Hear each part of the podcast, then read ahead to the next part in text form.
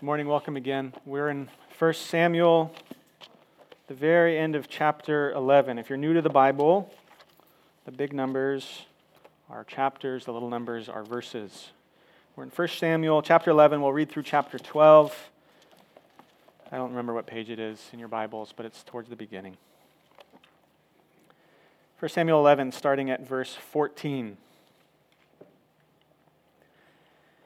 Then Samuel said to the people, Come, let's go to Gilgal, and there renew the kingdom.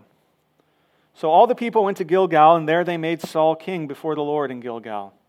There they sacrificed peace offerings before the Lord, and there Saul and all the men of Israel rejoiced greatly. And Samuel said to all Israel, Behold, I have obeyed your voice and all that you have said to me, and have made a king over you. And now, behold, the king walks before you, and I am old and gray and behold, my sons are with you. I have walked before you from my youth until this day. Here I am. Testify against me before the Lord and before his anointed. Whose ox have I taken? Or whose donkey have I taken? Or whom have I defrauded? Whom have I oppressed? Or from whose hand have I taken a bribe to blind my eyes with it? Testify against me, and I will restore it to you. They said, You have not defrauded us or oppressed us or taken anything from any man's hand. And he said to them, The Lord is witness against you, and his anointed is witness this day, that you have not found anything in my hand. And they said, He is witness. And Samuel said to the people, The Lord is witness, who appointed Moses and Aaron and brought your fathers up out of the land of Egypt. Now therefore stand still that I may plead with you before the Lord concerning all the righteous deeds of the Lord that he performed for you and for your fathers.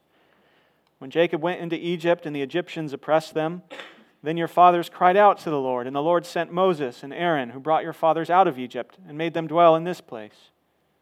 But they forgot the Lord their God, and he sold them into the hand of Sisera, commander of the army of Hazor, and into the hand of the Philistines, and into the hand of the king of Moab, and they fought against them. And they cried out to the Lord, and he said, and said, We have sinned, because we have forsaken the Lord and have served the Baals and the Ashtaroth. But now deliver us out of the hand of our enemies, that we may serve you. And the Lord sent Jerubbaal and Barak and Jephthah and Samuel, and delivered you out of the hand of your enemies on every side, and you lived in safety. And when you saw that Nahash, the king of the Ammonites, came against you, you said to me, No, but a king shall reign over us when the Lord your God was your king. And now behold the king whom you have chosen, for whom you have asked. Behold, the Lord has set a king over you. If you will fear the Lord, and serve him, and obey his voice, and not rebel against the commandment of the Lord, and if both you and the king who reigns over you will follow the Lord your God, it will be well. But if you will not obey the voice of the Lord, but rebel against the command of the Lord, the hand of the Lord will be against you and your king. Now therefore, stand still and see this great thing that the Lord will do before your eyes. Is it not wheat harvest today? I will call upon the Lord that he may send thunder and rain, and you shall know and see that your wickedness is great, which you've done in the sight of the Lord in asking for yourselves a king. So Samuel called upon the Lord, and the Lord sent thunder and rain that day, and all the people greatly feared the Lord and Samuel. And all the people said to Samuel, Pray for your servants to the Lord your God, that we may not die for we have added to all our sins this evil, to ask for ourselves a king. And Samuel said to the people, Do not be afraid. You have done all this evil. Yet do not turn aside from following the Lord, but serve the Lord with all your heart. And do not turn aside after empty things that cannot profit or deliver, for they are empty. For the Lord will not forsake his people for his great name's sake, because it has pleased the Lord to make you a people for himself. Moreover, as for me, far be it from me that I should sin against the Lord by ceasing to pray for you, and I will instruct you in the good and the right way. Only fear the Lord and serve him faithfully with all your heart. For consider what great things he's done for you. But if you still do wickedly, you shall be swept away, both you and your king. This is the word of the Lord. Let's pray. Father, apart from the power and the grace of your Spirit, these words remain mere ink, and my voice remains mere sound waves. please, by the power of your Spirit, use these words, bless them, bless my voice, so that we might hear you speaking and so that we might apply it to our hearts. We pray in Jesus' name. Amen. Uh, in his farewell speech, George Washington famously warned the United States about getting involved in foreign alliances. Dwight Eisenhower famously warned about the malign influence of the military industrial complex. Uh, there was a pretty infamous farewell speech about 10 years ago. Uh, a flight attendant had had one too many arguments with passengers and decided he wasn't going to take it anymore. Uh, shared some choice words over the intercom, pounded the button to deploy the slide, grabbed a beer, and jumped down the slide and ran away to his car and drove home.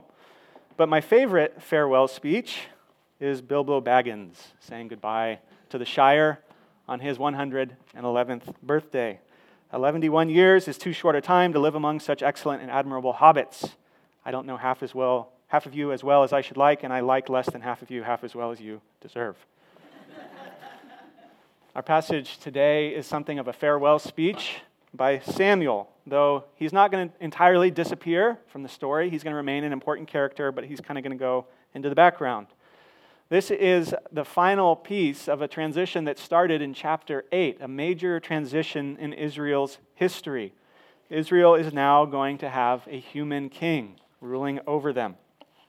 At the end of chapter 11, a couple of weeks ago, we saw that through the power of God's Spirit, this king elect, Saul, had won a great victory. He had extended mercy by the power of God's Spirit, even though in chapters 9 and 10, that story about the donkey search, even though in that story we had already gotten some pretty strong indications that Saul's character leaves a lot to be desired. And so now, having just seen this great victory that Saul has won, his great mercy that he extends on God's behalf, now here in chapter 12, we're wondering if perhaps things are going to work out with him okay after all. Maybe he'll be all right. Look at the end of chapter 11. Verses 14 and 15 there give us a brief summary of, I think, what's happening in all of chapter 12. It kind of summarizes it and then it unpacks it all for us. Samuel, there in verse 14, brings the people to a place called Gilgal. Uh, that's a very important place in the history of Israel because it's where Israel first entered the promised land under Joshua, who was Moses' successor. And there in Gilgal, with this generation that had been wandering in the wilderness for 40 years, Israel renewed their relationship with God. Joshua led them in this ceremony to remind them of who they were, where God had brought them from, and what God expected from them. Uh, they circumcised all the males there for the first time in 40 years, and they ate the first Passover meal in the Passover land. And so Samuel brings them back to that same exact place to renew the kingdom. Um, it's not entirely clear whose kingdom it's talking about, but it's probably not talking about Saul's kingdom, his human kingdom, uh, but rather God's kingdom. Uh, since that was something like what Joshua had done with them, and since we've been hearing about how Israel's broken their relationship with God, they have rebelled against him. And so Saul, I mean Samuel now takes them to renew that kingdom. Uh, their defiant rejection of God in demanding a human king has left them with a need to revisit the past and to consider the future of their relationship with God now that they're going to have a king. And so now in chapter 12, we start out by hearing about past faithfulness. Verses 1 to 12 describe for us past faithfulness. First, Samuel's past faithfulness, and then starting in verse 6, God's past faithfulness. Samuel is now an old man, and he acknowledges that he's given the people the king that they demanded. Remember, he didn't really like that idea. He went to God and said, I don't know about this. And God said they shouldn't be doing this, but do it anyways. Give them the king they want.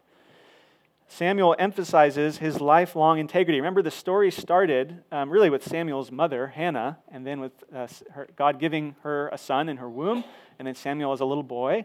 Uh, and so now we've walked through his entire life. He's using all through this chapter the language of the courtroom. That's why he keeps talking about God being a witness. Um, he says to the Israelites first, he says, Make an accusation against me. He's going to put himself up in the dock. Uh, he's going to be the defendant. He's going to say, Testify against me. Did I ever oppress you? Did I ever cheat you? Did I ever take a bribe? Have I mysteriously become very wealthy while I've been in political office, even though I don't get paid that much every year. Perhaps that sounds a little familiar in our world. He repeatedly uses the word take. He's echoing chapter 8, where he kept telling the Israelites about how their kings were just going to take and take and take from them. And so he's saying to them, Here I am. None of you can accuse me of treating you the way that the king you want so badly is about to treat you. I haven't been very kingly toward you, and that's a good thing, he's saying. The people agree. They say, We agree. You have not used us, you have not taken advantage of us. They confirm that he has walked with perfect integrity and faithfulness before the Lord and before them his entire life. And so then in verse 6, that's Samuel's past faithfulness. He's clear before God and before them. In verse 6, he shifts to God's past faithfulness. Samuel continues to use courtroom imagery, but he move, moves the characters around a little bit. He says in verse 7 that they should stand still so that I might plead with you before the Lord concerning all the righteous deeds that he performed for you. And so now, instead of Samuel being the defendant in the courtroom, now Israel is the defendant. This word for plead with you is another legal term. It means something like, I'm going to sue you. I'm going to bring legal charges against you. I'm going to enter into uh, legal proceedings with you. Samuel says that they need to be charged to remember all of God's mighty deeds of salvation in the past. And he focuses especially on how God repeatedly rescued them from oppression at the hands of human kings. In verse 8, he reminds them of their foundational rescue, the exodus from Egypt. They were slaves there. God rescued them from Pharaoh. They cried out to God, and he sent Moses and Aaron to do all that for them, to bring them into a new home. But then in verse 9, they had forgotten about God, and so God sells them. He hands them over to the oppression of new political rulers. Uh, people like Sisera, uh, who, in my favorite Old Testament story, uh, was killed by the noble woman Jael by driving a tent peg through his head while he was sleeping. Um, and then also people like the Philistines, people like the Moabites. But each time, uh, God also raised up a Savior. God raised up a hero to deliver them out of the hand of your enemies on every side, and you lived in safety. That's in verse 11. Samuel is describing the pattern that you see all through the book of Judges, which is the book in the Old Testament before Samuel. Israel forgets about God, and they abandon God. They worship idols and creatures instead of Him. And so God eventually, after a long time, hands them over to oppressors, but then Israel cries out to God, and God responds by graciously raising up a hero, a savior, and then the whole thing starts over again. It just keeps happening over and over. The book of Judges is very depressing. The pattern continues into the life of Samuel, who in many ways is the final judge and the first prophet. Um, we've seen God use him to bring salvation from the Philistines. We saw that a couple chapters ago. But then the pattern gets broken. Uh, we don't get the same cycle over and over again. Look at verse 11. But when you saw that Nahash, the king of the Ammonites, came against you, you said to me, No, but a king shall rule over us, when the Lord your God was your king. We heard last week that the Ammonites had been oppressing Israel, uh, which apparently was part of the reason that they came to Samuel demanding a king. They wanted somebody impressive because they figured that he could do something about this oppression. But notice what's different now about this cycle. Uh, the thing missing here is that the people don't cry out to God. After being graciously rescued over and over by God, now they give up on him. They say, We're tired of the way he does things. Uh, we think we have a better idea. They looked for a human creaturely Savior instead. And so something is really broken. Something's very disjointed in Israel's relationship with God. Having a human king is a major change for their life as a community. In verse 13, Samuel gets to his punchline. He says, Now behold, the king whom you have chosen, for whom you've asked, behold, the Lord has set a king over you. The Lord concedes to their sinful and selfish demand. It might be easy to look at them and think, well, I wouldn't do that. Uh, I know how good God is. Uh, I'm, I'm pretty aware of all the nice things He's done for me in the past. I trust Him. I don't care about political leaders. But we have to understand that Israel, the whole Old Testament story of Israel, they're really a microcosm of the universal human condition. They are a small glimpse of the universal human tendency to constantly and inescapably look away from the Creator and toward the creature, our infatuation with the gifts, but our disdain and indifference toward the giver. They're just a picture of what's wrong with all of us. Israel had every privilege and every advantage. They had God's word spoken more clearly to them than to anybody else. They had God's presence there with them more glorious than anywhere else. And they still did what all of us have done, and they still did what all of us are doing. They looked to themselves and their stuff and their leaders for significance and safety and sustenance. But God today has done far more for us in Jesus than he did for Old Testament Israel. Because today in the church, we have Jesus himself as the climax of God's word, the clearest, most powerful expression of who God is and what he says. We have Jesus raised from the dead, not as an abstraction or wishful thinking, but as something that really happened in history. We have been given a lot more grace. And so when Christians walk away, they are rejecting a lot more grace. And so there's a warning for us today, particularly if you call yourself a Christian. It's a warning about the danger of drifting away from the Lord, a warning about forgetting what He's done for us, a warning about growing indifferent toward Him and resentful toward His word, a warning about making excuses and allowances for ourselves even if we, probably like everybody in Israel at this time, even if we would still say that we believe in God, even if we would still say that, yeah, we care about these things and we like to do some of these things and we like to go through some of the motions, and isn't that good enough? And so, kids, and especially teenagers here today, uh, you should know that me and your elders are deeply burdened for you, deeply concerned for you uh, we are very concerned that you continue to embrace the mercy of God that was pictured in your baptisms. Been baptizing a lot of babies at CTK lately, which is wonderful and it's great. But it's also a time for all of us to remember the, the mighty deeds that the Lord's done for all of us and to not walk away from them, to not forget about them. So that's Samuel's and God's past faithfulness. Now, in verse 14, we shift to the future. Uh, particularly, we focus on the future faithfulness of God and the future faithfulness of Samuel. Samuel charges Israel to follow the Lord wholeheartedly, even if they're now going to have a king and even if they're going to suffer greatly because of it. In verse 14, he says that if they fear and serve and obey the Lord, if they and the king follow him, he says things will go well for you. There are blessings for keeping God's covenant. That's true today. But verse 15, and this is where his emphasis really lies. Verse 15, he says, If you don't do these things, if you rebel against God, and he says, then the hand of the Lord will be against you and your king. We've been hearing about the hands of the oppressors of these pagan nations around them. And somewhat shockingly, horrifyingly, uh, Samuel warns that the hand of the Lord can turn against you. He says, God will bring judgment upon you, just like God is presently bringing a measure of judgment on this world before he fully brings it at the second coming of Jesus. A lot of people are uncomfortable with the idea of God's judgment, God's wrath. But the Bible is quite clear that God's wrath is the right and good response to all the ways that sin distorts and ruins the world.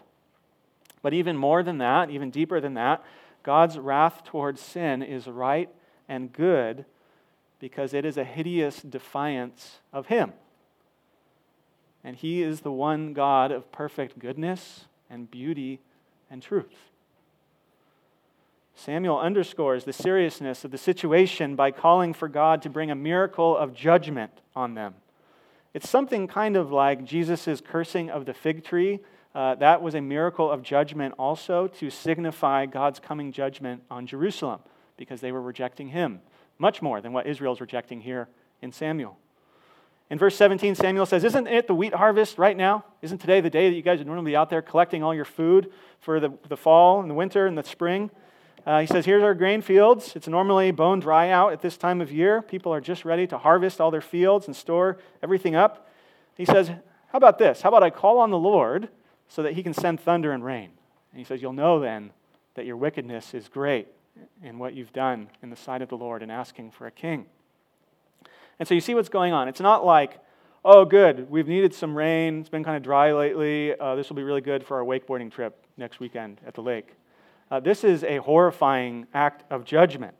Uh, God is bringing immediate destruction on their very livelihoods. It's uh, a very unseasonable thunderstorm that could ruin everything they've been working for all year long. You can see that's what's going on because the people very quickly understand how serious it is. They say, Please pray to your God so that we may not die. In one afternoon, God can destroy not only their work, but also their very lives because of how they have so callously disregarded Him. How fragile we are, how fragile our lives are, how dependent we are on God mercifully withholding His judgment upon us and our families and our labors and our savings. How offensive is it for us to assume that God just owes it to us to keep us safe and prosperous? Even as Christians, all of whom, as we confess every week, all of whom continue to sin every single day. Life itself is a mercy. Nothing can be taken for granted. We don't deserve anything good in our lives. COVID has been a major wake up call, I think, from God toward a world that's largely happy to disregard Him. This year and a half has been a warning to the world. How many people have really heeded it? How many people have turned with repentance and faith toward God, wondering what it means to know Him and to take Him seriously? How many Christians, myself included, for all of our talk about God, have actually just been a lot more fixated on the news and election cycles than on Him. It seems to me that it's mostly just revealed where my and our priorities and idols have been all along. COVID has revealed how similar we really are to Israel. We look to human politicians and experts for salvation and security rather than to God, even if we keep talking about God. Samuel tells the people who are now rightly terrified by what's going on, he says, Don't be afraid. It's kind of an odd thing to say. He says, Don't be afraid. You have done this evil, but don't turn aside after empty things that can't profit or deliver, for they're empty. Israel doesn't need to give up hope. He says, Don't be afraid. Don't give up hope yet because he says there is still an opportunity for you, just like for us and our world today, there is still an opportunity to turn toward the Lord and away from empty saviors. Uh, this word for empty shows up in the second verse of the Bible. Uh, in the beginning, God created the heavens and the earth, and then we hear that the earth was formless and void. This word for empty is one of those words. It means um, empty, void. The prophet Isaiah uses the same word to describe idols. Uh, why would you worship these idols? They are empty, they don't do anything for you, they don't help you in the end. But Isaiah also uses the same word to describe human rulers and to describe human nations who appear so invincible, who appear so effective, but are really, Isaiah says, nothing more than dust on the scales. He says in Isaiah 40, verse 17, he says, They are less than nothing. They are emptiness. The same word. Nothing can ultimately benefit you or save you except for God Himself. Not your family, not your job, not your health, not your education. And so Samuel says to them, and by the Spirit, he's saying to us today look to the Lord. Don't be afraid. Don't quite give up hope yet. You do deserve this judgment. But he says, live under God as your king because there's nothing else that's fit to rule over you. Nothing else that you should give over your heart to, to become your ruler. And so that's Israel's future. It's fairly uncertain. If you do this, things will go well. If you do this, and it looks like things are heading that direction, things are going to be really bad. They have an uncertain future. But then Samuel turns to God's future. And God's future is certain. Look at verse 22. Look at what God's going to do. Look at, look at what God's going to continue to do. He says, The Lord will not forsake his people for his great name's sake, because it has pleased the Lord to make you a people for himself. You hear how amazing that is after all this emphasis on God's holy judgment against sin and against rebellion? This is a wonderful verse. It shows us that God remains and will remain steadfastly committed to his people. He will not give up on them ever, even though they clearly don't deserve his protection or his care. They don't even want it. Now, why is that? Why is God going to remain faithful to his people? Samuel says that the reason God won't give up on his people is because he has profoundly committed to his own reputation. He's profoundly committed to his own glory. The reason that God loves his people so much is because he loves himself so much. Know that sounds odd. It's not good when we fall in love with ourselves, but it is good when God loves himself because there is nothing in all of reality more lovely or beautiful or valuable than God. And so it's right and it's good for him to love himself. This is what we mean when we say that God is blessed, when we say that God is self satisfied, that he is infinitely happy, infinitely content in himself. He wasn't missing anything or lacking anything before he created the universe. He created out of an overflow of his love and his goodness, not because he was lacking in something. He was perfectly content, and he is perfectly content. And so, because his people are his people, he can't not love them. Because if he were to reject them or give up on them, he would be rejecting himself. He has tied them to himself, he has tied us to himself forever and ever. And so ultimately, the foundation of the good news of Jesus is not anything about us. The foundation of the gospel is God's own unchanging character. And that's very good news because we are a very fickle people. God will remain faithful to his people, even though they will continue to struggle in sin and apathy. And Samuel himself is going to embody for them this future faithfulness. He says to them in verse 23, he says, I will never stop praying for you. I will never stop teaching you, even though Israel's made it quite clear that they're kind of done with him. They don't really want to do things Samuel's way anymore. And it's a beautiful picture, isn't it, of faithful ministry today? Not only formal ministry like the kind I have or that the elders have, but also the kind of informal ministry that all Christians have toward one another. God forbid that I and we ever stop praying for and teaching one another. Samuel ends in verse 24 with another call for Israel to serve the Lord faithfully with all their heart, or as Deuteronomy 6 puts it, to love the Lord with all of our hearts. Why should they do that? Samuel reminds them again consider what great things he's done for you. But then he gives another warning. He says, If you still do wickedly, you shall be swept away, both you and your king. As you keep reading in the Old Testament, you will see very clearly that nothing really changes for Israel. They will continue to fail to love the Lord with all of their heart, and they actually get much worse. A lot of people think the Old Testament is about God being angry. Uh, the Old Testament is really about God being patient. It's about God being kind and compassionate toward a people that don't care about Him. Our reading earlier from 2 Corinthians 3 described how Israel, even in the Apostle Paul's day, was still marked largely by a hard heartedness that led to their condemnation before the glory of God's perfect law. But like we said, Israel is just a small picture of what's wrong with all of us. All of us have failed, all of us are failing to love the Lord with all of our hearts. We too deserve to be swept away under the storm of God's judgment. Part of the passage here, part of what it means, it's about striving to obey and to serve the Lord more faithfully. It's about recommitting to loving Him with our whole hearts. We can't claim to know Jesus if we refuse to obey Him. Uh, this is going to be the main theme of chapter 13 next week with Saul coming up with his own ways to obey God. That's part of what this passage is about, but on a deeper level, this passage is not really about our commitment to God. It's really about Jesus' commitment to God. Jesus came a thousand years after Samuel as the greater and the better and the truer Israel. Uh, he too was uh, baptized, so to speak, like Israel was baptized in the Red Sea. Uh, he spent 40 days in the wilderness, they spent 40 years in the wilderness. Um, Jesus came as the new Israel, the better Israel. He succeeded in all the ways that Israel failed. He really did love and fear and serve God with all of his heart. He's actually the only person that's ever really done that. And yet he was swept away by what was the ultimate unseasonable storm the unrestrained storm of God's judgment on the cross. Not for his sins, not for his rebellion, but for ours.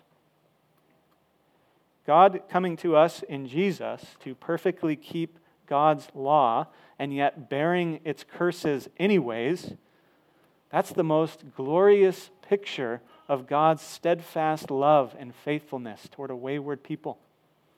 God's utter refusal to abandon a people who just aren't that interested in Him.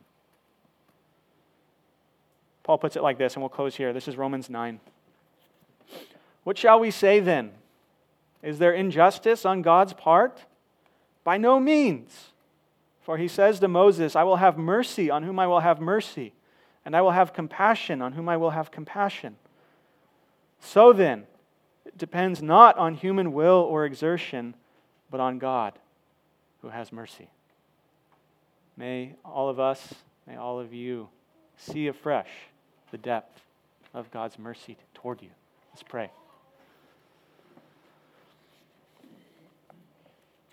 Father, we are so grateful that it doesn't depend on our will, on our intentions. As hard as that is, as humbling as that is to admit and to accept, we are so grateful that it depends on you, on your unchanging, compassionate character. Thank you, Father, for your mercy that you've poured out upon us in Jesus, even though we, like Israel, have rebelled against you, even though we remain largely indifferent toward you. Help us to be more grateful for your mercy, and as we're grateful for it, change us. Teach us to serve you and to fear you and to obey you so that we might do good in this world to one another and to this city and to this world. We pray in Jesus' name. Amen.